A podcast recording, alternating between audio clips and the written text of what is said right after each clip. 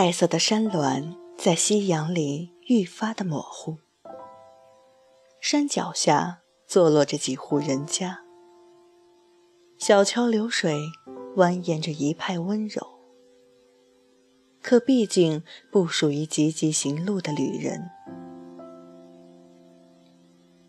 牵着瘦马的行客驻足望了望，沉默着走往他的天涯。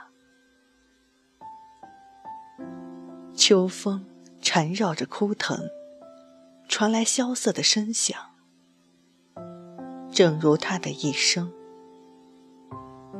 光明旖旎处，落笔喧哗；沉寂寒凉处，落叶白发。马致远，字千里，号东篱。青年时也曾有仕途抱负。无奈造化与命运令他堪堪蹉跎岁月，郁郁而不得志，渐渐心灰意懒，隐居田园，衔杯击否以自娱。庙堂之中少了一位意气风发的年轻俊彦，却使得华夏文史上多了一位元曲大家。他所作《汉宫秋》，是元曲四大悲剧之一，讲述了奇女子王昭君与汉元帝生离死别的悲剧故事。常言有说，写他人者，亦如他人。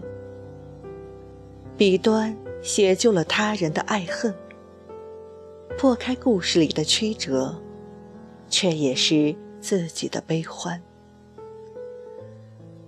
浮生落拓，谁不曾向明月寄托些期望？只是造化多艰，世事无常。伶仃的心事也在秋风里打着旋，很快飘远了。《天净沙·秋思》是他在晚年羁旅途中所写下的。被后世誉为“秋思之祖”。王国维先生在《人间词话》中如此评价：“寥寥数语，深得唐人绝句妙境。